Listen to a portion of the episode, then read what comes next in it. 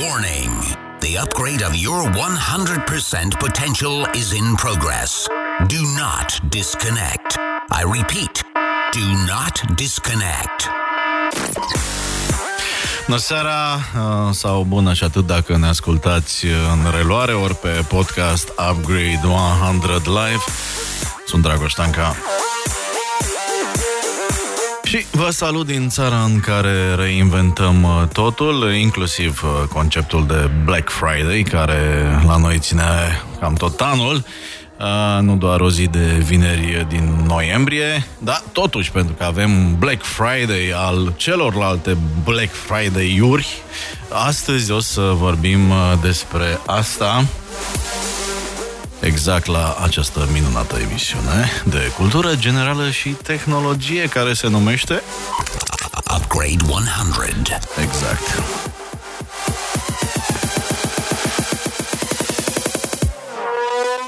Evident, nu o să vorbesc singur de nebun despre Black Friday și tendințele din piața de e-commerce. Uh, am uh, la ofertă invitați cât pentru mai multe emisiuni uh, astăzi, pentru că e Cyber Monday probabil. Alături de mine în studio, Raluca Radu, care este country manager la Answer și co-organizator al uh, galei premiilor e-commerce, uh, GPEC. Sărutuna Raluca, bine ai venit! Bună, bine te-am găsit! Când ne și auzim. Și tot uh, alături de mine în studio Bogdan Aron, care este partener al companiei specializate în marketing afiliat To Performant. Uh, bine ai venit, Bogdan! Bună seara, Dragoș! Mulțumesc pentru invitație! Și eu mulțumesc pentru că v-ați făcut timp să fiți aici și tot uh, alături de noi prin telefon Iulian Stanciu, CEO EMAG și unul dintre fondatorii celui mai mare magazin online din România și player important în regiune. Bună seara, Iulian, sper că ne auzim. Bună seara, mulțumesc pentru invitație. Mulțumesc și eu că ți-ai făcut timp după un weekend nu tocmai relaxant să intri din nou în legătură cu ascultătorii Upgrade 100. Zic să îi dăm drumul. Upgrade 100 Newsfeed. It's a fast forward, baby. Și la Newsfeed uh, analizăm puțin uh, Black Friday-ul EMAG, să-i dăm uh, cezarului ce al cezarului. O să citesc câteva date sintetice, așa pentru început, să vă faceți o idee cam ce a însemnat EMAG uh, anul acesta de Black Friday. Uh, 16 automobile vândute online, uh, vreo 3 kg de aur achiziționat la promoție, asta la capitolul Fab Divers, așa. Uh, s-au vândut 1.300.935 de produse în valoare totală de 499 de milioane 220 de mii de lei, adică 104,7 milioane de euro. Dacă nu mă înșel, e prima dată când s-a depășit acest prag psihologic de Black Friday. Așa e, Iulian? Așa e, da. Iată, marcăm uh, o sumă importantă. Uh, asta înseamnă cam 8,3% dacă n-am greșit eu calcule față de anul trecut, când s-au vândut produse în valoare de 459 de milioane uh, și ca o perspectivă mai amplă vedem o creștere de peste 30% uh, versus acum, uh, acum 2 ani. Uh, o creștere destul de accentuată 2018 versus 2017, când uh, creșterea a fost mai mare. O să uh, ne explice uh, cu siguranță Iulian uh, de ce. Totalul plăților cu cardul uh, a fost de 42,3 comparativ cu 34% anul trecut, deci s-a mărit cu vreo 8% încrederea românilor în faptul că odată ce plătesc cu cardul nu rămân fără bani, că era legenda asta urbană la un moment dat. Uh, site-ul EMAG a înregistrat peste 10 milioane de vizite în perioada de Black Friday și un vârf de 437.000 uh, de uh, vizite simultane o cifră impresionantă. Uh, nu cred că au fost probleme uh, ca în trecut să mai cedeze câte un uh, server. Uh, nu știu dacă mi-a scăpat mie știrea asta, uh, dar nu cred. Uh, Clujul a avut uh, un uh, un record notabil pentru că la mia de locuitori au fost mai multe achiziții din Cluj uh, decât din, uh, din București, ceea ce mi se pare iarăși un uh, un indicator interesant. Iulian, uh, corectează-mă dacă am greșit pe undeva și spune-mi, te rog, uh, mie și ascultătorilor uh, noștri, ce ar fi remarcabil din punctul vostru de vedere sau notabil din punct de vedere ale MAG la acest, la acest Black Friday? Păi, pentru început aș spune că prin Black Friday încercăm să arătăm că orice se poate vinde online.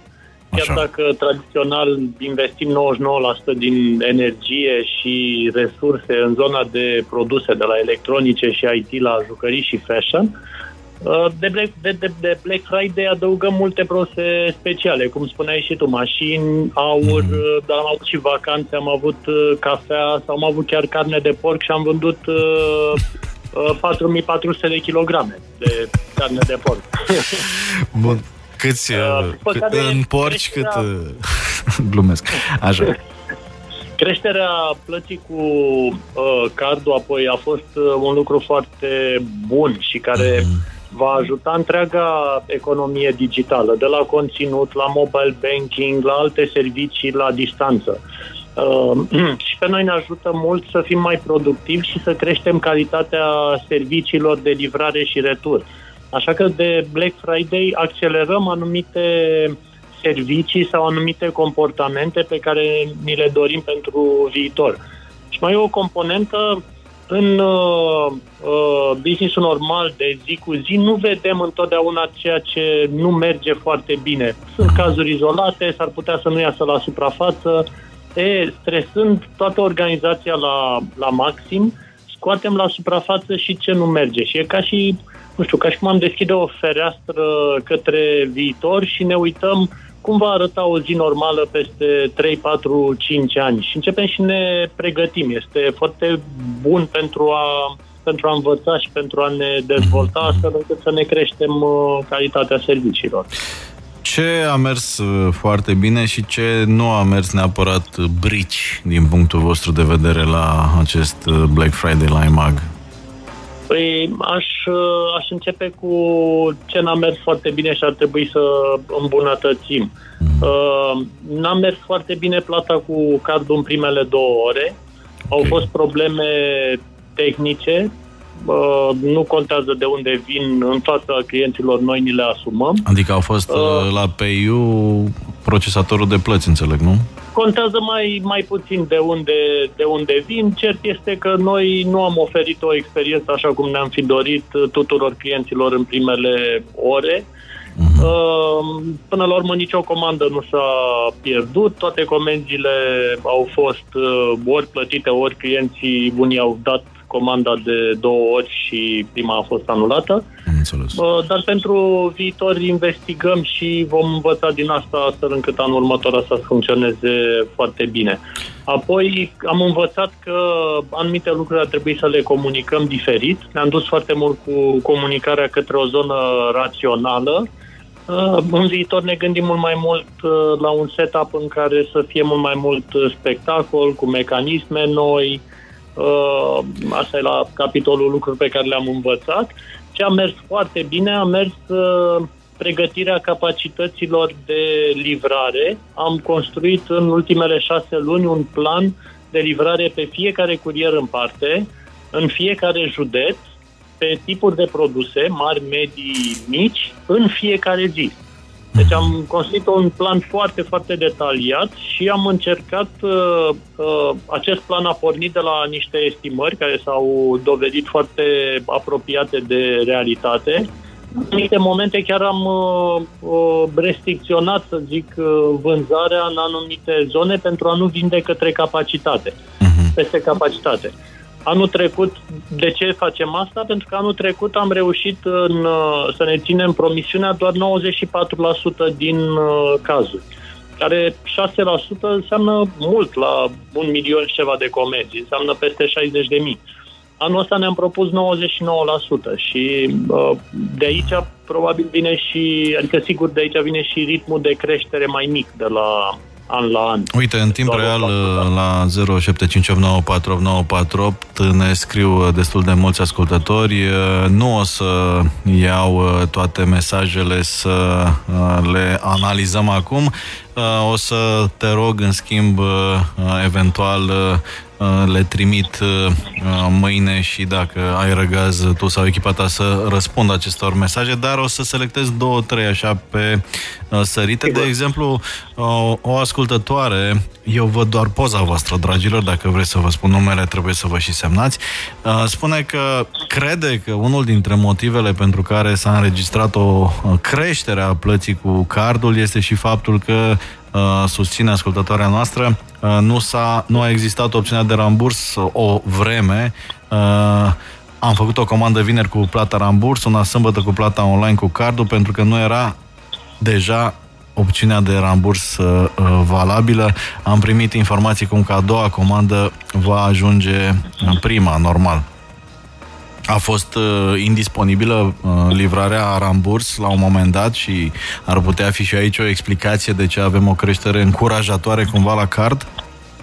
Exact, cum spuneam, uh, având în vedere că în anumite localități am uh, uh, estimam că vom depăși capacitățile existente de livrare, uh-huh. am lăsat doar plata cu cardul, pentru că plata cu cardul optimizează foarte mult uh, traseul curierilor. Este mult mai simplu să livreze o comandă preplătită, okay. pentru că în uh, multe din cazuri se livrează la portar, uh, la secretar, uh, la vecin uh, sau chiar în cartiere rezidențiale se lasă chiar în fața ușii. Am Față de plata cu cash, unde mai, na, câteodată n-ai toți banii, mergem împreună mm-hmm. curierul la bancomat, durează mai mult, e mai eficient. Așa, mai spicuiesc din întrebările care ne-au uh, sosit. Uh, ce impact a avut uh, în brand și în Black Friday, dacă a avut, în opinia voastră, post-campania uh, controversată cumva cu Mihai Șora? Um, Conform uh, studiilor noastre și am făcut, ne-am speriat și noi la începutul campaniei pentru că citeam toate opiniile și pozitive și negative, uh, am studiat la fiecare două zile, am făcut un research. Uh, la două săptămâni după începutul campaniei, 75% din cei care au văzut reclama aveau o părere declarată mai bună despre EMAG și 20% neutră și doar 5% mai proastă. Astfel că aș spune că a fost un uh, succes. Cred că a fost uh, o suprapunere neintenționată cu campania electorală. Da. De acolo au apărut tot felul de controverse. Cumva, cumva anul acesta a a adus mai multe modificări. Presupun că de aceea și făcut Black Friday mai devreme, ca să nu se suprapună cu turul 2, nu? Adică Asta este un motiv. Al doilea este dorința de a livra tot până când uh, începe mini-vacanța 30 noiembrie, 1 decembrie ah, okay. și până când începe nebunia din decembrie. Bun, uh, altă întrebare care s-a repetat destul de tare de când am anunțat tema emisiunii a fost dacă și cum comentezi încetinirea aparentă a creșterii în total sales uh, an pe an, adică 8%, 8 și ceva la sută versus creșteri mai mari în anii trecuți. O maturizare a pieței, este vorba de raportare la o bază mai mare sau cum se se explică? Sunt uh, două chestii. Odată, nu am vrut să vindem peste capacitatea de livrare, astfel mhm. încât să nu mai intrăm cu probleme de recuperat în decembrie sau chiar în ianuarie. Adică am avut ani în care luam comenzi oricât. Uh, vorbeam cu partenerii noștri cu curierii sau poșta română și întrebam ce capacitate totală aveți de livrare și spuneam, nu știu, 100.000 de colete pe zi. Noi luam 100.000, dar veneau într-un alt mix de județe. Mhm. Astfel că ajungeam în unele județe să avem uh, termen de livrare de 30 de zile și în altele livram tot în 3 zile. Am în, în momentul de față am, uh, am uh, limitat, cum spuneam, și n-am luat vânzări peste capacitate. Dacă atâta am reușit să asigurăm capacitate, uh-huh. atâta am luat. Uh, și doi, uh, nu am vrea uh, nu vrem să afectăm uh, calitatea serviciilor viitoare, mutând foarte multe lucruri acum, așa aglomerându-ne într-o singură zi, astfel încât să nu funcționeze bine nici site-ul, nici depozitul, nici uh, da. toate celelalte lucruri, nu neapărat livrarea. O altă întrebare pe care am primit-o și eu, curiozitate și personală, pentru că nu am văzut-o în topurile voastre, dacă s-au vândut și lucruri, mă rog, mai... Uh, uh, de exemplu, o întrebare care s-a repetat, uh, câte cărți a reușit să vândă EMAG de Black Friday și dacă e cumva o creștere în domeniul ăsta mai, care are un alt indicator, ca să zic așa, vis-a-vis de interesul pentru cultură și așa mai departe? Da, cărțile au crescut uh, mult ca uh, volum de vânzare, însă nu ca valoare. Piața mhm, de mhm. carte, din păcate, este una foarte mică și aici am niște, niște date. În România este sub 100 de milioane de euro. Uh, ca să avem puțin context, Polonia, cu o populație dublă, are piață de un miliard de euro. Deci de 10 ori mai, mai mare. Hai să vedem uh, ce alte curiozități mai au ascultătorii uh, noștri. Odată, care ar fi cea mai uh, valoroasă comandă înregistrată anul ăsta și ce anume s-a cumpărat? Păi ar fi o mașină, dacă este să ne uităm la produsele speciale. Mm. Un client a cumpărat un BMW 840 XD de aproape 120.000 de euro. Uh-huh. Ceea ce cred că este o premieră, este cea mai mare comandă uh, plasată online. Mă rog, am avut și anul trecut, uh, am avut un BMW i8, cred că era undeva la 180.000 de euro. Uh, a comandat-o cineva, după care uh, când l-am sunat să confirme comanda, a plătit avansul, mi-a zis, domne, am crezut că e, e un preț foarte bun la 18.000 de euro, știți, e 180 de mii, pe urmă, vă rog frumos, dați-mi bani înapoi, că se supără soția dacă mă duc și spun ce am făcut.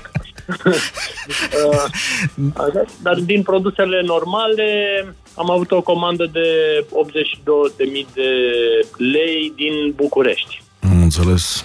Dar cum se face efectiv o achiziție atât de mare uh, în condițiile în care, uh, nu știu, poate există plafoane pe zona de card, adică ți acceptă plata, trebuie să ai banii respectiv pe card? Sau... Nu, pentru, pentru mașini mm. plătea un avans cu ah, cardul, okay. mm-hmm, așa, mm-hmm. după care restul prin uh, transfer bancar, direct către vânzător, către dealerul Am înțeles. respectivei mărci. Altcineva spune că probabil au crescut uh, plățile cu cardul și pentru că mai nou există 5 lei pentru plata ramburs la curier și 2,5 lei pentru plata în showroom uh, și că e o strategie să se mute pe zona de card. Da, ceea ce mie personal mi se pare logic, uh, e corect, există în mod evident un interes de mutare spre card și business-wise, nu? Corect, da. Noi am făcut așa, ne-am uitat întâi, hai să încurajăm oamenii să plătească cu cardul și am adus tot felul de servicii aici. Uh, okay. Poți salva cardul în spatele uh, contului și poți plăti foarte simplu, fără 3D secure și fără alte parole. Pe care servicii de retur, dacă plătești cu cardul salvat, urmă când ai un retur, îți primești bani instant înapoi în momentul în care este procesat returul. Tot felul de alte vouchere de 20 de lei, de 40 de lei, campanii făcute cu Visa și cu Mastercard. După care am uh, analizat cam cât ne costă pe noi acest serviciu de plată cu cash, aici undeva pe la 6 lei, și uh, ne-am uitat ce se întâmplă în Europa. Și eram cam singura țară în care serviciul ăsta nu era taxat. Și am zis am okay. uh, uh construit infrastructura asta de plată cu cardul, cu servicii bune, da hai să taxăm cash-ul pentru că plata cu cardul va duce către servicii bune, cum vorbeam mai devreme. Da, mai întreabă cineva dacă a fost fake news vânzarea unui Ferrari. Cred că am văzut și eu știrea asta în social media. Am avut uh, două, de două ori persoane care au plătit uh, avansul, dar n-au confirmat. A, n-au știu confirmat. exact motivele, dar au plătit avansul. Da, multe, multe întrebări vin uh, pe WhatsApp.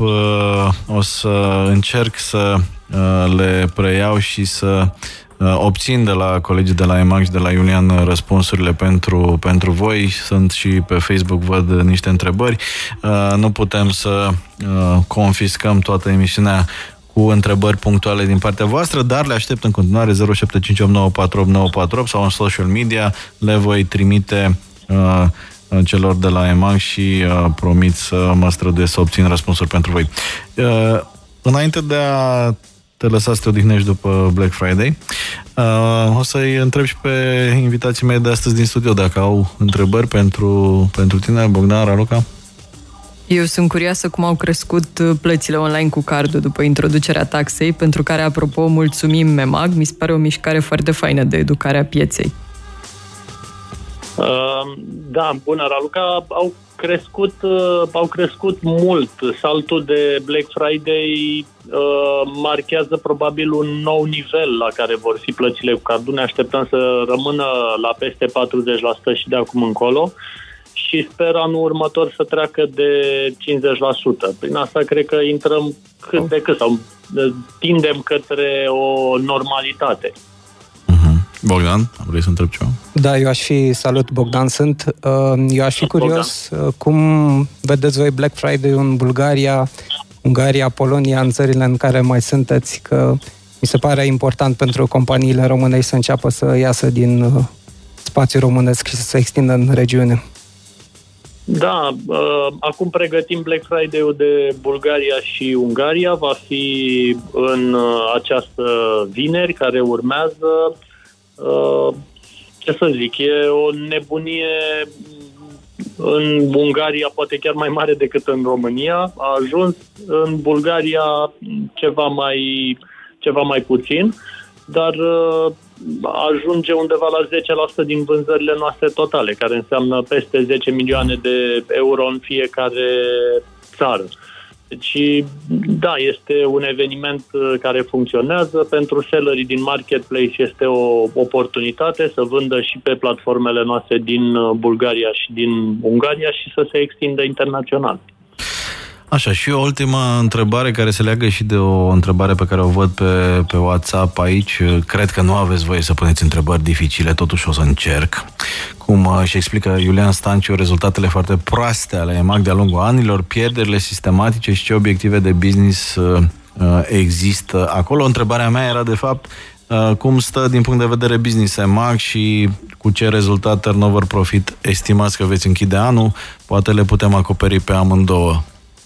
Da, nu cred că există întrebări proaste, cred că există răspunsuri proaste, așa că mă bucur orice fel de întrebare. A, uh, bine, atunci o să țin minte pentru următoarea dată când o să te am invitat. Orice. Da. Așa. Ia, hai să uh, vedem. Noi am, uh, noi am investit foarte mult începând cu 2013, 2014, uh, momentul în care cei de la Naspers s-au intrat în acționariat. Uh, și am zis hai să, hai să investim mult în tehnologie, hai să investim în creșterea internațională. Uh, dacă atunci când construiești un mall poți amortiza, să spunem, construcția pe 30 de ani, 40 de ani, în cazul nostru, investind în tehnologie construită în interior, cu salarii, practic, plătite, în momentul de față avem peste 700 de programatori, uh, toate costurile astea s-au dus în uh, uh, OPEX, care până la urmă se văd în profitabilitate. Uh, este o investiție asumată care ne ajută să creștem și ne ajută să creștem și în România, să creștem și în internațional. Astfel că anul ăsta vom ajunge undeva în jur de 3,5 miliarde de lei uh, cifră de afaceri în România și 5,4-5,5 uh, miliarde de lei internațional. În România de trei ani suntem profitabili, deci nu avem uh, rezultate proaste. Bun sau prost, oricum uh, este o chestie relativă, este versus un target, iar targetele noastre le cam batem în fiecare an. Iar în România facem profit de trei ani, iar banii pe care îi câștigăm îi investim mai departe în dezvoltare de uh, noi companii sau în dezvoltarea internațională. Și există Iar o cifră anul... pentru profitul de anul acesta sau o estimare? Nu am, nu am, nu am comunicat, dar uh, este un Bine, profit E în creștere uh, față de ultimii doi ani? Este, este în creștere. Întotdeauna am fost și în România și în uh, uh, overall, la nivelul mm. întregului grup, am fost la un nivel de profit uh, în creștere și procentual și în valoare absolută. Am înțeles. Iulian Stanciu, CEO EMAG, mulțumesc mult pentru timp și informații. Până data viitoare când o să ne vedem live în studio. Restul întrebărilor pe care le-ați trimis o să uh, mă străduiesc să le acopăr eu cu ajutorul uh, colegilor de la EMAG. Iulian, o seară bună și baftă cu mulțumesc. Black Friday-ul uh, din Ungaria și Bulgaria. Mulțumesc, mulțumesc. Seară bună, pa, pa.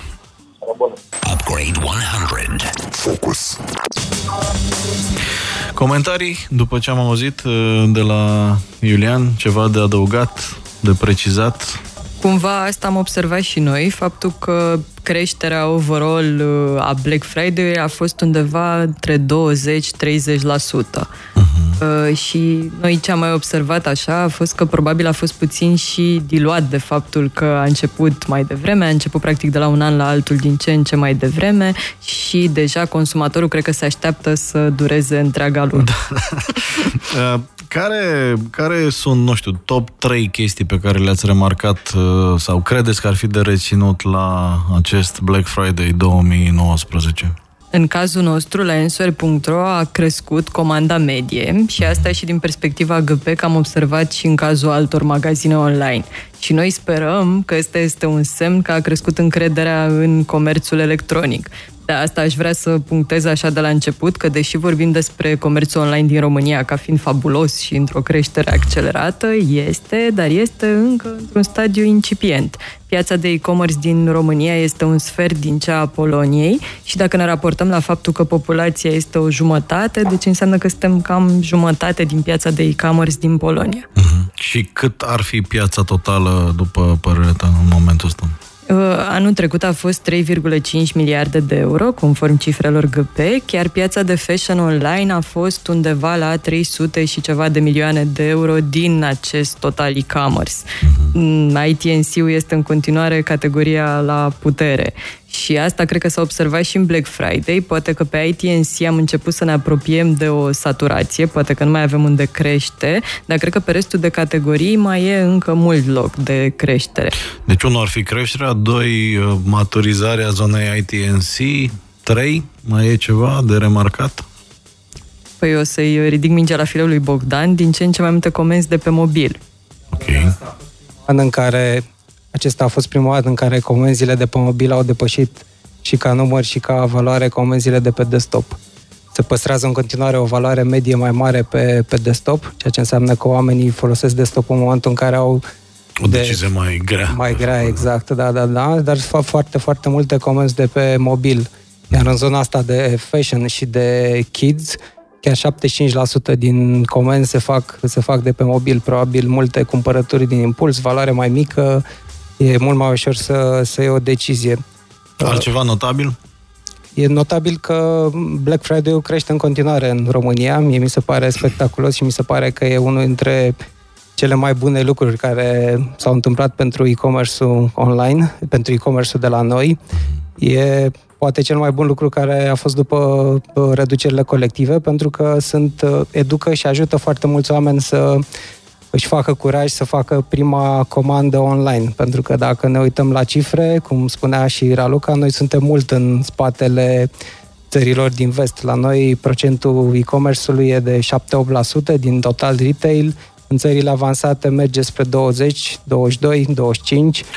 Bine, problema e că suntem cumva defazați față de țările din fostul bloc uh, comunist, uh, mi se pare, la mulți indicatori, uh, inclusiv la zona de, de e-commerce. Nu știu, probabil bulgarii, albanezii ăștia ne mai uh, concurează între ghilimele la partea de jos. Uh, lucru pe care îl vedem și în zona de advertising. Adică, de exemplu, se miră lumea de ce a cumpărat cineva din Cehia ProTV. Păi, în Cehia, venitul cheltuiala medie advertising-wise pe cap de locuitori undeva la 127 de euro în România este undeva la 23-22 de euro. Păi, da, investițiile în Cehia versus uh, cele din uh, România, inclusiv la capitolul ăsta, sunt, uh, sunt mult mai mari. Adică, da. da, acum, dacă e să privim partea plină a paharului, e și potențial de creștere. Mai trebuie să și prindem în timpul vieții noastre explozia, nu? Da, să zicem că e, că e Blue Ocean.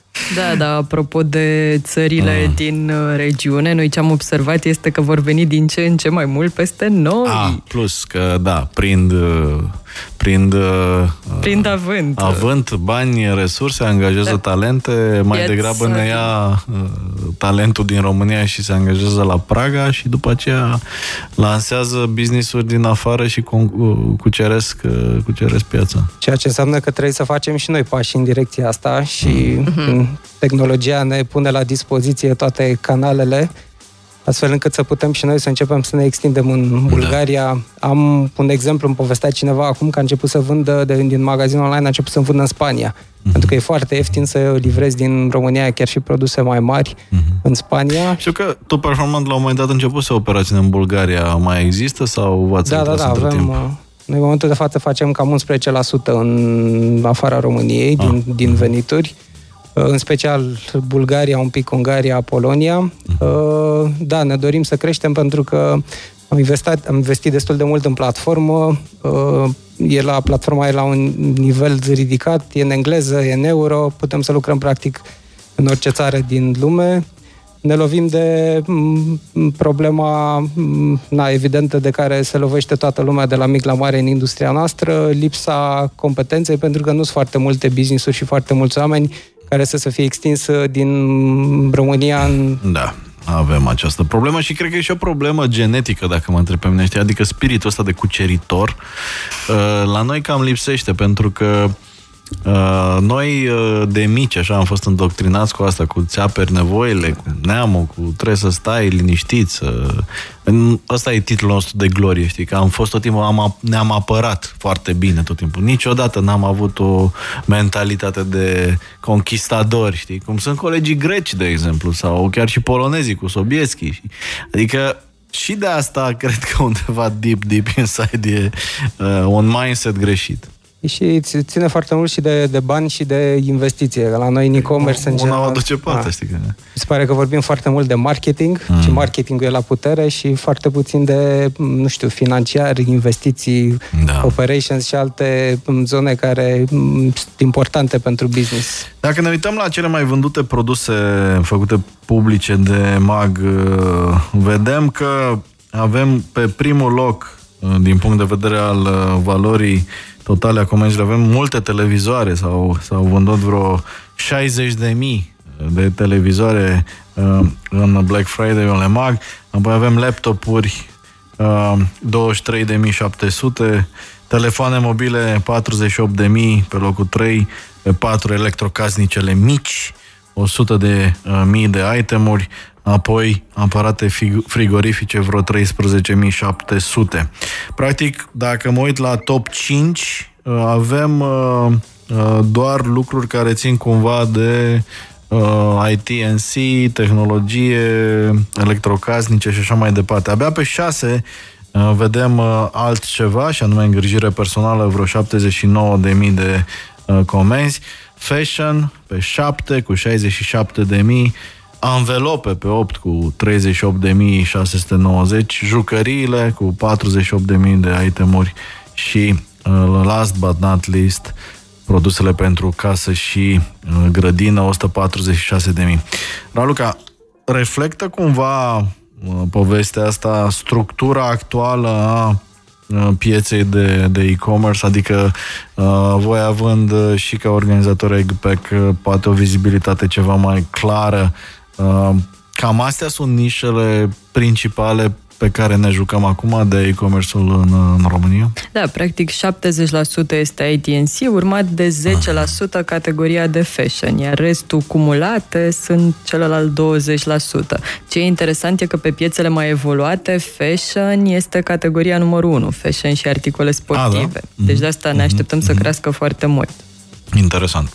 Uh, Raluca, tot vorbeam adineauri că în alte țări avem uh, fashion la putere și te ocup de asta uh, zi de zi la Answer. Uh, cum evoluează piața în domeniul ăsta? Care sunt tendințele principale la care trebuie să ne uităm? Avem și un player Uh, nou, uh, destul de gălăgios și de vizibil uh, About You, care a intrat anul acesta. Există un soi de piață nereglementată pe care o vedem în social media, sunt uh, foarte multe uh, tinere, tineri care vând haine practic direct din social media și care nu sunt neapărat fiscalizați, să, să spunem așa. Există foarte mult fashion de import chinezesc, foarte mulți oameni comandă online din China lucruri. E destul de, de complicat. Ce ne poți dezvălui? Cu toate că se aglomerează, toți sunt pe creștere. Yeah. Fie că vorbim despre cei care vând mai mult sau mai puțin legal, fie că vorbim uh-huh. de micile magazine online ale designerilor vestimentari. Ah, mai sunt și aceștia, da. Uh-huh. Piața se aglomerează și se pare că în ultimii doi ani s-a dublat de la un an la altul. Și ne așteptăm că anul viitor a intrat într-adevăr About You, un uh-huh. jucător gălăgios, cum spuneai și tu, iar anul viitor ne așteptăm să mai intre cel puțin doi jucători regionali care să facă și mai multă gălăgie. Pe cine ai paria așa, dacă ar fi? Pe, pentru anul viitor? Da. Că va intra? Sau... Da, da, că vom avea Va intra Gomez, care e un jucător de pe regiune destul de puternic. Cei de la Epantofe au lansat Modivo deja, s-a întâmplat și ne așteptăm ca Zalando să intre foarte curând. Ok. Ce ne așteptăm însă e că asta va crește piața din ce în ce mai mult, pentru că fashion e încă micuț. Mm-hmm. Crezi că toate creșterile astea din fashion se reflectă într-o scădere a uh, offline-ului, să spun așa, pentru că există această dezbatere cumva uh, dacă uh, e influențat atât de mult cum s-ar părea sau, sau e o legendă, ori cumva uh, retailul tradițional uh, datorită creșterii consumului și a puterii de cumpărare ar putea să-și conserve totuși o poziție interesantă aici.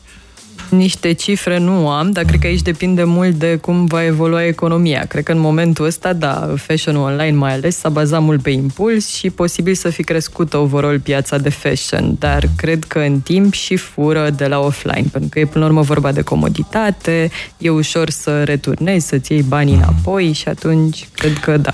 Cât de mare, cât de mare crezi că este uh, influența din zona China, Alibaba uh, mai uh, exact, în overall fashion în România acum? nu știu, în fashion, dar în general, da, sunt foarte multe cumpărături făcute din zona China. Uh, chiar povesteam recent la o conferință în Rusia cu cineva de pe piața din Rusia, uh-huh. că în momentul când AliExpress s-a lansat pe piața din Rusia, a devenit jucătorul numărul 1 în șase luni cu doar trei angajați și i-au deturnat pe cei de la Ozon. Probabil că și în România s-ar putea întâmpla același lucru, pentru că suntem focusați pe preț. Mhm. Și aici cred că ține mult de cum se va face educarea pieței. Și aici cred că liderul de piață și nu numai, toți fac eforturi în a miza foarte mult pe servicii și a arăta practic clientului final alte avantaje de a cumpăra online în afară de prețul foarte mic. Trei angajați dopați care lucrează zi și noapte, o să vină și aici și o să ne facă praf, poate, dacă e price-driven și uh, iată China reușește să performeze din punctul ăsta de vedere și să vină cu niște produse foarte ieftine. Acum, calitatea e o altă discuție, dar și la calitate s-au făcut uh, progrese, că vedem și în tehnologie, în general, treaba asta de la etapa la care uh, China copia uh, aproape tot ce se inventa în vest. Acum, inovația a luat uh, cumva lead-ul. Bogdan, voi ați lansat uh, un tool care monitorizează real-time ce se întâmplă în e-commerce și presupun că vedeți niște date interesante. Ce ai semnalat tu de aici, din poziția în care sunteți voi care ți-a de affiliate marketing? Da, noi am fost uh, transparenți cam tot timpul încă de la lansare, am dat o grămadă de cifre Acum am reușit să facem treaba asta și în uh, timp real și practic oricine intră pe tuperform.com la noi pe site poate vedea comportamentul utilizatorilor și cumpărătorilor de mm, internet din, din România. Uh, tendințele sunt cele pe care le-am spus și până acum. Uh, crește foarte mult mobilul, e mult peste, mult peste desktop Ehm, poți să vezi, de exemplu, ca și specialist, poți să vezi care sunt orele la care se cumpără foarte mult. În momentul de față sunt două picuri în fiecare zi, unul dimineața, probabil când oamenii ajung la birou și unul seara, spre ora 10-11. Ehm, lucrul ăsta s-a schimbat în ultimii ani, apariția uh, orei 10-11 ca și pic în vânzări e mm, din ultimii 2-3 ani. Uh, se cumpără foarte mult, poți să vezi ce se cumpără, se cumpără foarte mult fashion, se cumpără home and deco, crește mult uh, jucăriile, jocurile cresc, uh, deci, uh, practic, lumea ajunge la birou și face primele tascuri și la prima uh, pauză mai comandă lucruri online, nu? Da, s-ar putea chiar uh, prima oară intră pe Facebook, pe urmă mm. cumpără ceva și abia pe urmă ajung la primele tascuri. Da, corect. În, yeah. în, Deși mai e și o oră de Facebook înainte ca să... Să-i dăm uh, cezarului ce al cezarului, nu? Și... Da. În cazul nostru, cele mai multe comenzi sunt uh, seara, între da. 10 și 11. Iată, clienții Answer sunt uh, sârguincioși și își fac treaba la muncă și după aceea acum. și pot, e, tot pe în secțiunea asta și în general, mai dăm o grămadă de vanity metrics, le-aș zice, dar sunt uh-huh. utile pentru, pentru industrie, nu știu, număr de clicuri, de vânzări, cât se generează prin noi. Săptămâna trecută, de exemplu, afiliații au primit, au generat vânzări prin noi care le-au adus cam 200.000 de euro într-o singură săptămână. Pentru cei care ascultă Upgrade 100 și nu sunt în uh, targetul festivalului Upgrade 100, nu sunt abonați la newsletterele noastre, nu sunt poate oameni atât de uh, familiarizați cu termenii, uh, explică în câteva cuvinte cum funcționează acest business de affiliate marketing, un business care mie mi se pare uh, fascinant pentru că are nevoie de minuțiozitate de asta de, apropo, chinez, uh, atent la detalii. Uh, pentru cei care ne ascultă, cum le-ai explicat ce înseamnă de fapt affiliate marketing în acest ecosistem e-commerce? Ce, ce am construit noi și ce construim în continuare, o tehnologie care e asemănătoare cu Uber sau cu Airbnb, numai că e pe marketing. Practic conectăm business-uri, magazine online care au nevoie de promovare, cu persoane fizice sau companii care știu să le promoveze și primesc un procent din vânzările pe care le generează. În esență, marketingul afiliat a apărut ca și vânzare, ca și publicitate plătită la cost pe vânzare.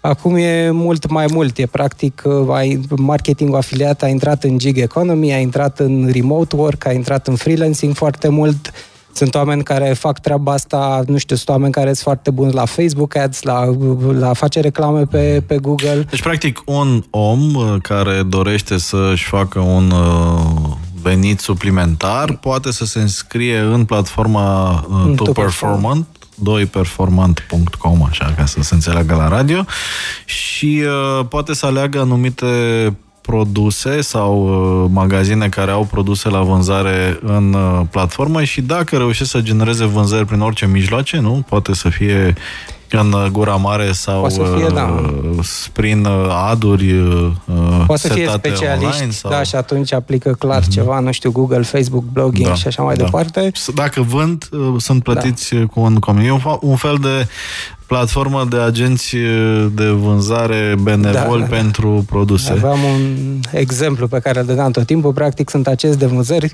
pe care îi plătești strict la comision, nu le plătești mhm. salariu fix, nu le plătești benzină și așa mai departe.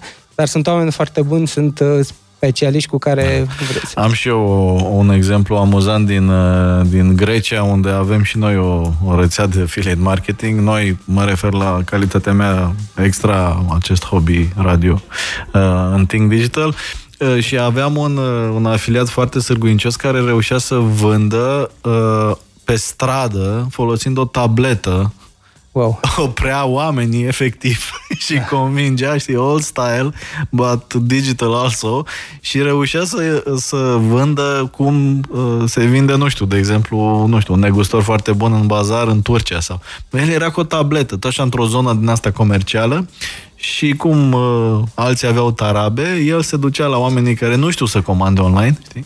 Da, și da, asista da, în tot procesul și era ceva extraordinar. Deschide foarte mult marketingul afiliat mm. calea spre promovare. Uh, am și o poveste drăguță, de fapt am mai multe aici, dar Așa.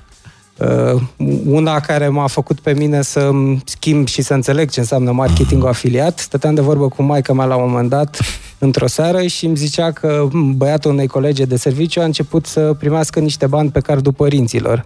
Și mă întreba pe mine dacă știu cumva ce ar putea să facă puștiu, era clasa 6 ca să, ca să câștige bani. Și am zis că, mă, habar n-am, nu știu, sper să facă ceva legal. Și pe câteva săptămâni mai târziu am văzut că avea cont la noi în platformă și că făcea niște bani prin afiliere, niște bani prin AdSense și așa mai departe. Ce vindea marihuana. Avea, nu, avea niște bloguri, promova diverse jocuri diverse și mm.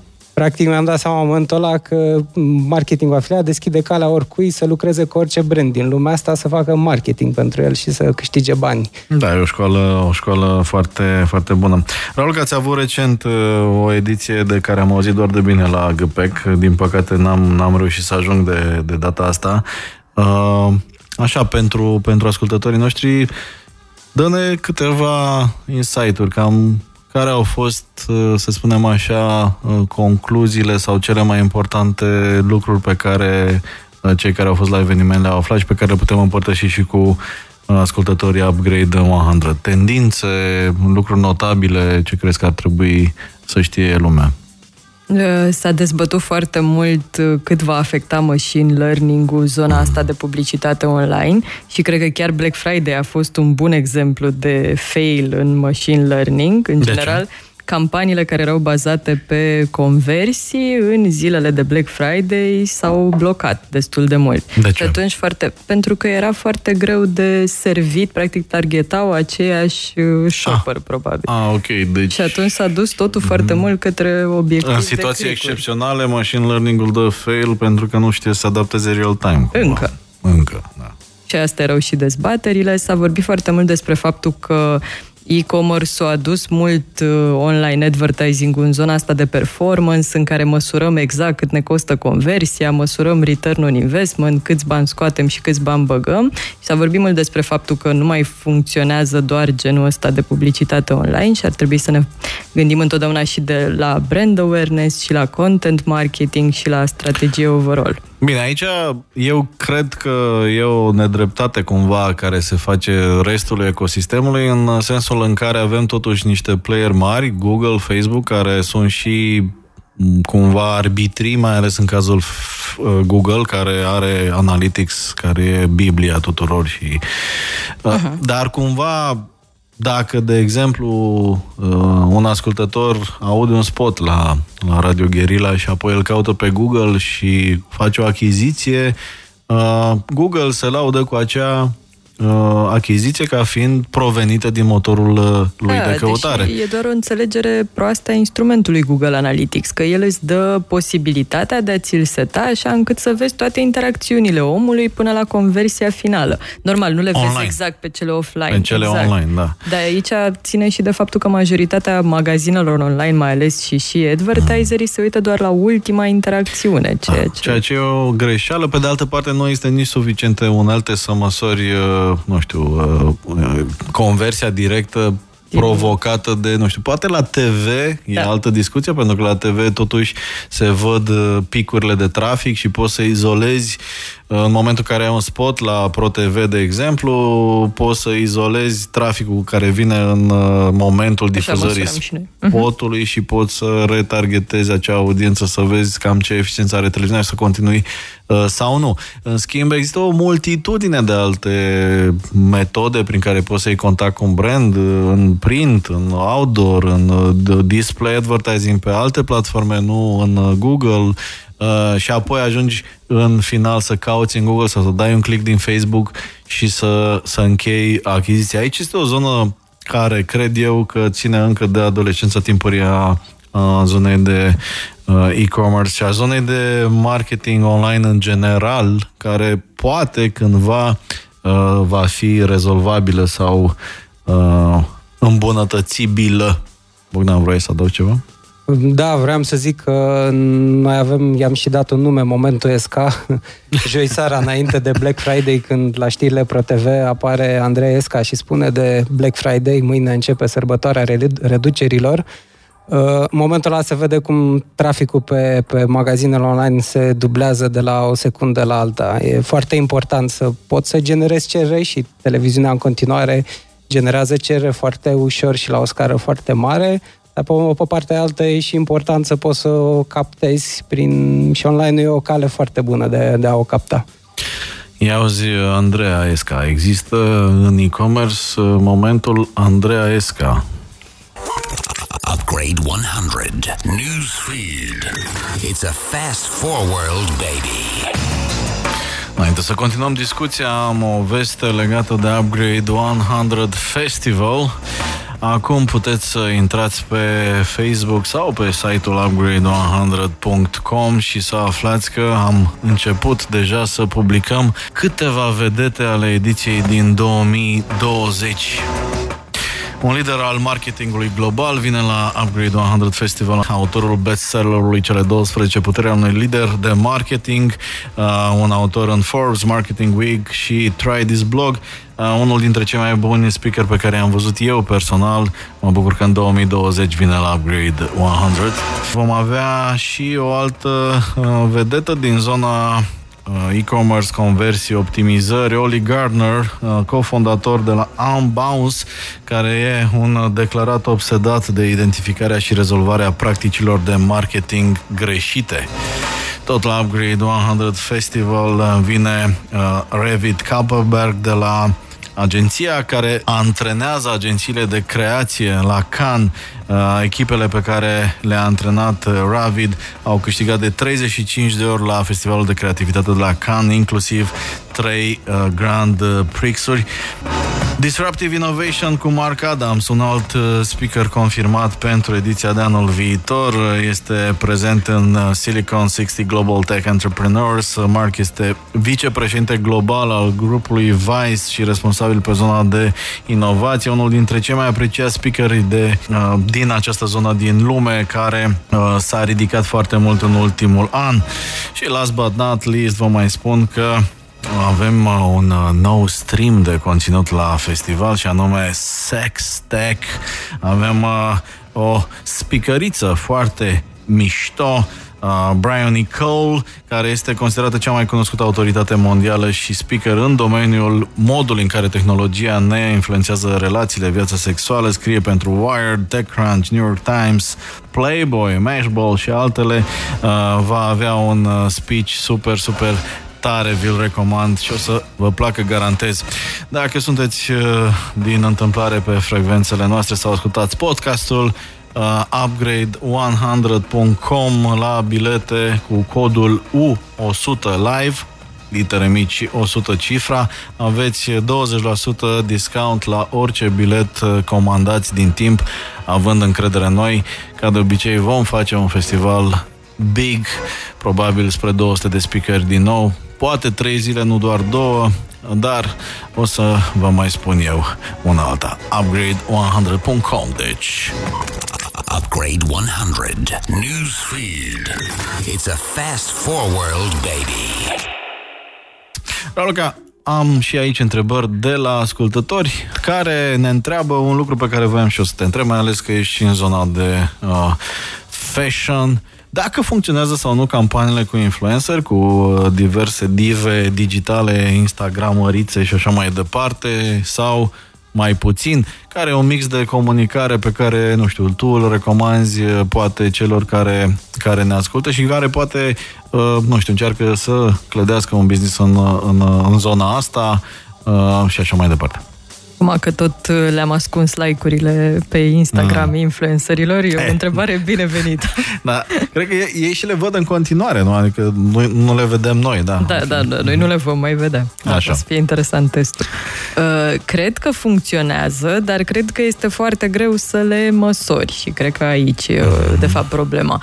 Din uh, lessons learned așa de către noi, ce am învățat e că e foarte important să fie un influencer care să se potrivească perfect cu valorile brandului, cu afinitatea. Ce au performat bine pentru noi au fost influencerii sau influencerițele care chiar se îmbrăcau uh, în mod uzual cu haine de la noi, de la brandurile pe care le vindem. Mm. Și atunci au performat foarte bine. Am mai performat bine când a fost o colaborare pe termen lung, nu o colaborare spot, când eram și noi unul dintre cele 30 de story-uri sau mai multe, era un story despre shawarma și unul despre Enswer. Normal, alea n-au mers. Da. Adică, mm. cumva, cred că e vorba de colaborarea cu influencer. Și Și probabil că în orice domeniu, dacă e un influencer mai profesionist care înțelege obiectivele clientului, s-ar putea să funcționeze, dacă nu, nu. Nu? Bogdan, da, numai că cu da. cât sunt mai profesioniști, cred că sunt și mai ocupați și atunci mm. cred că e puțin și Și fac și banii mai ușor și atunci au mai puțin atenție la detalii. Bogdan, uh, voi ați lansat uh, Tu Performance și pentru zona asta de influencer. Cum, cum merge proiectul? Da, am lansat-o pentru că am văzut că cererea și interesul pentru zona de influencer marketing e fabulos. Mm-hmm. E aproape la fel de mare, de fapt, cred că l-a depășit pe, ce, pe acela din influencer marketing, din afiliere, mm-hmm. deși afilierea e un domeniu de vreo 20 și ceva de ani. Dar... Bine, diferența fiind că influential marketing e mai aproape de awareness, în sensul în care da, da. Na, înlocuiește cumva ce odinară făcea, de exemplu, local media, nu știu, Exista clar și înainte, și... acum doar are numele da. ăsta, nu da, e da. practic uh, nimic uh, nou uh, inventat. Merge foarte bine, cererea e mare, noi am făcut vreo 60 de campanii, Practic, ce am făcut noi, am dezvolt, dezvoltat o tehnologie prin care le permitem influenceră să, să lucreze ușor cu brand, brandurile și viceversa. Mm-hmm. E, nu știu, orice brand acum care își face o campanie de influencer la noi în platformă are cam 40-50 de aplicări în, într-o zi de la influencer care vor să-l promoveze, totul transparent, se setează prețul. Uh-huh. La ce ne uităm noi și la ce se uită brandurile din ce am văzut până acum e la câți oameni ajung cel mult la cât trafic, câte vizite au generat pe pagina brandului de Instagram, de blog, de Facebook și așa mai departe. Dar e clar că e mm, o parte din viitor influencer da, marketing. Da, practic uh, și opinia mea ca și, mă rog, agenție cumva ca Think Digital este că există campanii super succesful cu influencerii și campanii foarte proaste cu influencerii și de obicei ori uh, e uh, o problemă de profesionalism al influencerului, care poate să facă bani foarte ușor altfel și nu acordă atât de multă atenție, uh, fie de alegere a influencerului, fie de uh, compatibilitate cu, cu brandul, fie de bazarea exclusiv pe această poveste în măsurarea succesului în campanii, pentru că, la fel ca în multe alte campanii, nu ajunge neapărat să acorzi atenția unui singur, să aștepți, nu știu, uh, minonim. Avem și întrebările voastre, încerc să pun cât mai multe dintre ele. Super emisiune, mulțumim uh, pentru un local fashion uh, category designer români. Focusul de marketing e pe Facebook sau pe Instagram? Cred că depinde mult de publicul țintă da. și de, da, da, Facebook și Instagram, dacă e designer român, cred mai degrabă decât Google, nu știu exact ce vinde. Depinde și de notorietatea designului, pentru că, da. nu știu, dacă e un designer mai cunoscut, Google Search poate să ofere niște rezultate destul de da, ok. Sau dacă are niște piese wow, care poate sunt foarte căutate și nu se găsesc în altă parte. Am mai găsit variante de genul haine albastre, haine mm-hmm. turcoaz sau mai știu eu ce. Plus că aș zice că nu mai suntem în anii 60 să te duci pe un singur canal televiziune și de acolo. Important este să testezi, testează și Facebook și Instagram și Google. Da, provocarea magazinelor mici mai ales este că nu există buget pentru mai mult și e pay as you go. Faci o campanie, mai faci niște bani, mai faci o campanie. Plata doar la vânzare, bani. marketing, afiliat. Salutare, am un site de fashion cu un număr ok de vizitatori, dar procentul de checkout este mic. Cum aș putea să cresc rata de conversie? Mulțumesc! În primul rând, ea spune că rata de conversie medie în România e de 1% și rata de abandon a coșului de cumpărături medie e de vreo 70%, deci să se compare cu cifrele astea, care sunt mai mici decât în afară, Ehm, poate nu aduce trafic relevant pe site și atunci ar trebui să se mai uite, nu știu, la bounce rate, la calitatea traficului, cât stă pe site și așa mai departe. Dacă nu e asta problema, atunci să se uite la cât de ușor este finalizarea comenzii, procesul de checkout și așa mai departe. Și dacă nu, să se uite la produse și la preț. Cam da. Și să vorbească cu oamenii care abandonează, că poate să vadă cine abandonează, să-i întrebe de ce, că mm-hmm. e prima sursă. Bine, există și tendința asta oamenilor de a-și pune produse în coș pe ideea că poate revin sau să vadă cât costă sau Corect, mai ales de pe folosesc, mobil, ca să le compare, save îl, for later. Da, da. Îl folosesc așa ca un coșul de cumpărături, ca un tool de, de studiu mai degrabă. E, cum e window shopping-ul în offline, e, nu știu, da, bună comparație. Basket shopping. Exact. în, în online. Eu fac doar comparații bune, bună știu. Ne poți spune invitații mai multe detalii despre piața produselor de îngrijire personală, dacă e o piață relevantă ca dimensiune public și așa mai departe? Știm ceva? E a patra categorie, uh-huh. cea de produse de îngrijire personală și a fost, s-a dublat de la un an la altul în ultimii, în ultimii trei ani. E clar o categorie în creștere, dar și concurența e mare și vor mai apărea jucători. Am înțeles. Da. Nu e ușor. Uh, asta era și o întrebare pe care o aveam eu, așa, din punct de vedere teoretic. Vi se pare că este loc pe lângă playerii deja consolidați și dacă da, nu știu, ce nișe vi se par mai interesante sau unde, cel puțin teoretic, ar uh, fi de uh, studiat mai cu atenție pentru cineva care poate se gândește să intre într-o anumită Aș pleca de la ideea că în momentul în care te apuci să faci e-commerce, e important să știi că e-commerce înseamnă un E și un commerce. Uh-huh. Mult mai multe, trebuie să, te, trebuie să te pricepi mult mai bine la comerț decât la, la e-commerce și asta e o greșeală pe care o fac foarte mulți, uh-huh. pentru că ei cred că dacă se pricep la marketing și nu știu, știu să facă promovare pe Google, pe Facebook sau un prieten care știe să facă treaba asta, atunci e și foarte ușor să faci, da. să faci comerț dar principalul skill este ăsta de, de comerț. Eu cred că există loc, uh, poate sunt uh, niște zone închise, ITNC-ul, fashion vorbind de zona asta de mainstream, cumva, unde barierele de intrare sunt foarte mari, dar în rest uh, am o mulțime de exemple de magazine mici care reușesc să, mm, nu știu, să se dezvolte, să apară și să se dezvolte și să crească plecând de la o nișă și pe urmă dezvoltându-se. Da, cred Era... că, într-adevăr, în zona de e-commerce contează cel mai și cel mai mult uh, să fii un bun comerciant, să poți să exact. vinzi uh, și dacă n-ar exista internet, să ai un produs care s-ar vinde și dacă n-ar exista internet și abia apoi să uh, folosești acest canal uh, nou de distribuție. Am un studiu, l-am citit la Claudiu Vrânceanu, studiu termene.ro, care spunea că peste 50% din magazinele online din România sunt mai noi, mai noi de 2 ani. Mm-hmm. Bine, cantitatea naște calitate, e și un semn bun pentru că înseamnă că încep să se albească slash fiscalizeze. Știm că da. au fost, mai ales în zona de fashion, destul de multe, inclusiv scandaluri uh, serioase și în continuare eu cred că piața nereglementată, piața neagră este, este destul de mare pentru că e relativ ușor să uh, începi ceva, să vin, să vii cu un preț foarte jos pentru că nu plătești taxe pe salarii, nu plătești taxele pe care o companie le plătește și așa mai departe. Care credeți că în momentul ăsta e cea mai mare provocare a pieței de e-commerce care ar trebui, nu știu, rezolvată, poate? Cred că ține de profesionalizare cred că o mare provocare focusul pe preț, dar vestea bună e că din ultimul studiu pe care l-am făcut acum în octombrie la GPEC alături de cei de la iSense Solutions, se pare că uh, în continuare prețul e elementul cheie atunci când se ia decizia de cumpărare în e-commerce, dar a crescut foarte mult importanța reputației brandului și importanța brand awareness-ului. Deci să sperăm că se va face mult mai mult focusul pe reputația de brand, pe servicii și nu atât pe preț. Pentru că da, este destul de greu să ții prețurile jos odată ce concurența crește și așa mai departe. Și în rest, cred că e foarte mult de profesionalizare în mm. toate. Dacă punctele. apucăm să ne profesionalizăm, să ne plece specialiștii da. prin alte prin... piețe care au avantaje mai mari competitive. Bogdan?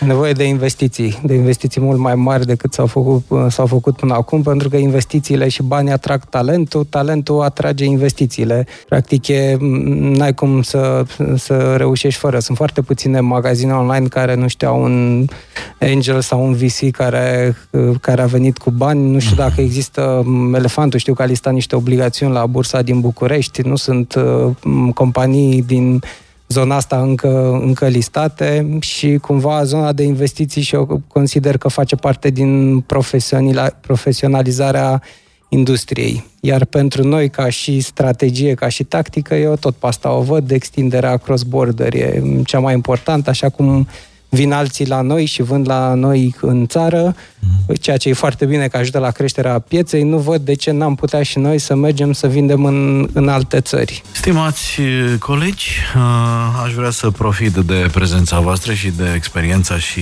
creierele voastre și în beneficiul ascultătorilor noștri să ne spuneți câteva lucruri utile pe de-o parte, și apoi câteva predicții.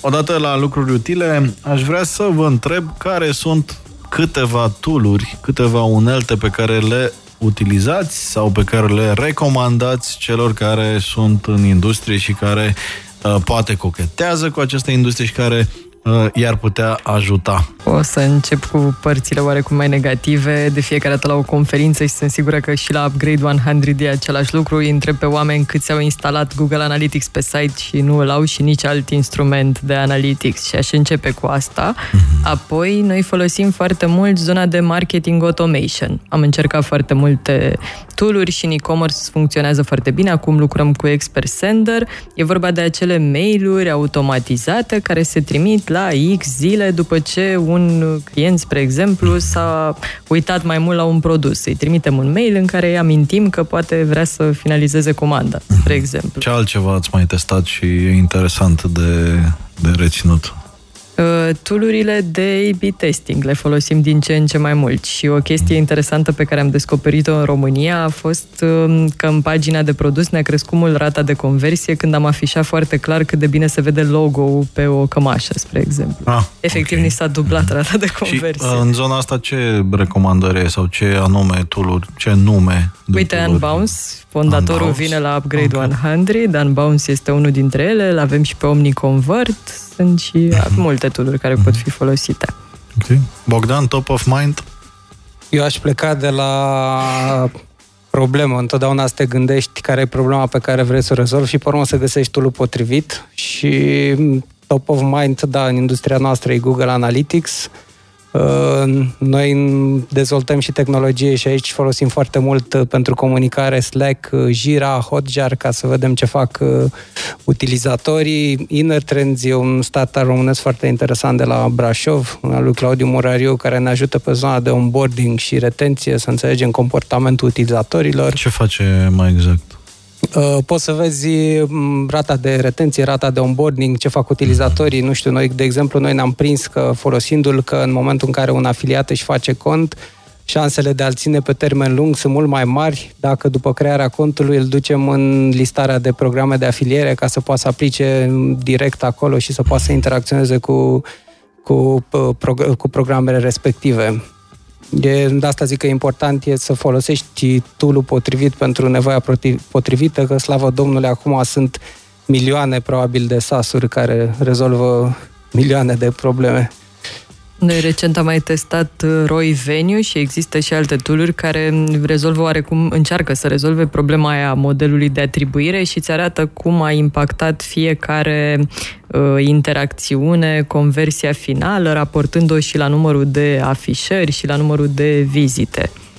Chiar interesant. Din punct de vedere al studiului, cărți sau uh, surse, resurse de informare utile pentru cei care ne ascultă? Eu o să zic că până singur am lansat de curând un, pentru cine vrea să învețe marketing afiliat și cum funcționează mhm. platforma noastră. Uh, Dorin a lansat de curând, Boierescu a lansat de curând un training pe Udemy, cred că e unul dintre primele cursuri românești pe Udemy, puteți lua acolo și puteți să vedeți foarte ușor cum... Se adresează afiliaților sau Afiliaților, afiliaților, afiliaților la început de drum. Uh-huh. Raluca, tu cum te upgradezi? Ce folosești în sensul ăsta? merg la conferințe și încurajez pe toți să facă asta, să meargă la conferințe, la cursuri, pe anumite topicuri care interesează și noi organizăm cursurile noastre la GPEC. Cred că GPEC pe zona de e-commerce încearcă să centralizeze toată informația utilă. Mai există GoMag, mai există de asemenea Tu Performance, care publică foarte multe studii, interviuri, cei de la OmniConvert. Da, Toate astea sunt comunități uh, care agregă efectiv toate informațiile, știrile, interviurile cu persoanele faine de aici și din afară.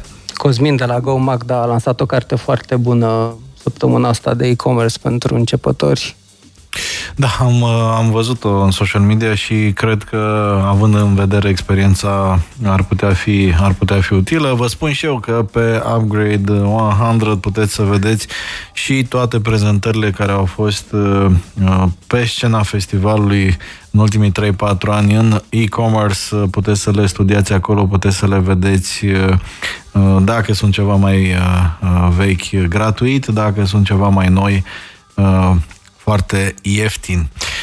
Let's talk about future a little bit. În primul rând, uh, near future. Care credeți voi că sunt uh, tendințele de urmărit pentru industria asta de, de e-commerce pe termen scurt, să spunem, nu știu, un an, doi? Cred că în primul și în primul rând va crește, finally, că mm. acum noi totuși ca rată de penetrare a internetului suntem destul de la coada Europei, din punct de vedere număr de cumpărături online suntem pe la coada Europei, așa că sper că în sfârșit va crește ca să ne putem uita la tendințe. Și m-aș uita mult la zona asta de automatizare și cum o putem folosi așa încât să ne facă viața mai ușoară, dar în același timp să nu ne guverneze, așa încât să avem în continuare o strategie, o strategie de brand. Bogdan? Eu mă bucur că sunt în industria asta, în industria de advertising e-commerce, pentru că e o industrie faină uh, și care pare că va crește în continuare mult. Aveam acum 2-3 ani un coleg care venea din bancă și care era foarte bucuros că trecuse de la, de la banking la, la e-commerce și advertising pentru că simțea cumva că într-un final este și el într-o industrie care crește mult și e dinamică și e, nu știu, se, schimb, se schimbă lucrurile. Uh, automatizarea, cred și eu, mai ales că acum sunt o grămadă de tooluri care sunt la dispoziția noastră pe care putem să le, să le folosim. E important, așa cum spunea și Raluca, să le folosim cu cap, dar să le folosim pentru că ne ajută să scăpăm de o grămadă de muncă manuală și să ne concentrăm pe lucrurile care creează valoare adăugată. Și e placa mea, pare, din seara asta cu cross-border-ul și cu extinderea. Asta mă aștept să întâmple din ce în ce mai mult. Noi am crezut că și din ce am văzut a început de prin 2014-2015 să întâmple, credeam că se întâmplă mai repede, pare că abia acum începe cu adevărat și că e efervescență. Despre Far Future now. Uh, cum credeți că ar putea arăta viitorul în e-commerce în virtutea exploziei unor uh, instrumente alternative, uh, AR, Artificial Intelligence for Real, nu doar machine learning, chatbots, voice search, you name it.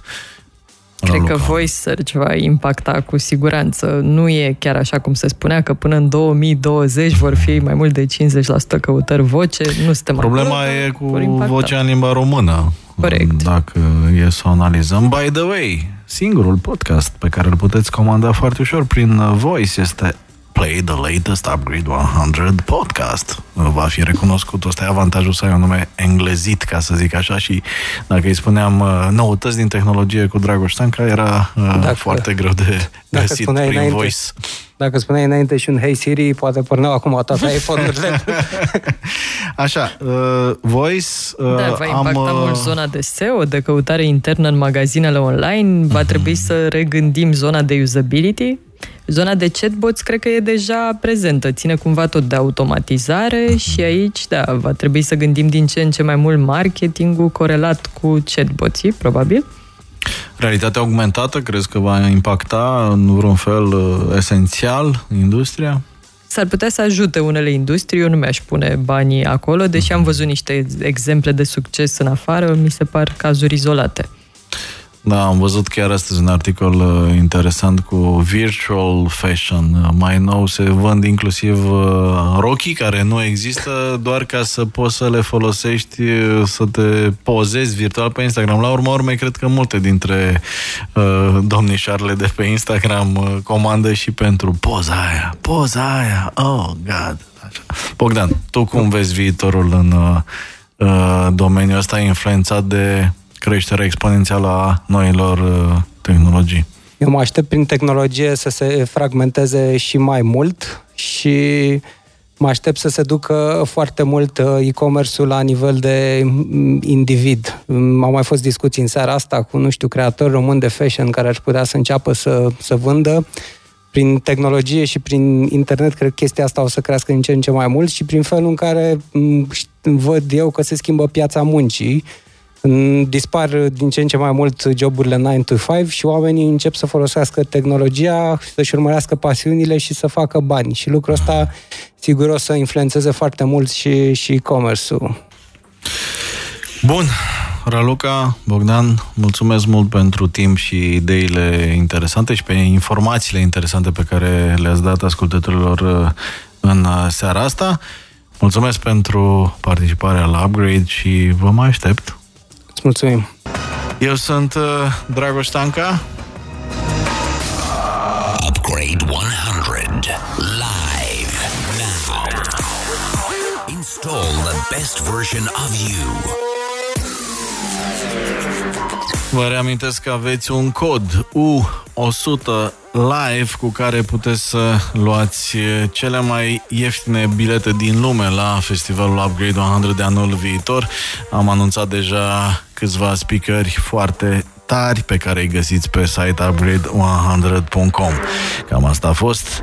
Vă mulțumesc pentru timp, vă mulțumesc pentru energie și ne reauzim oricând pe podcast sau lunea viitoare live la Radio Guerilla. Bye bye! Upgrade 100 by Drago Stanka at Radio Guerrilla. Shutting down the system.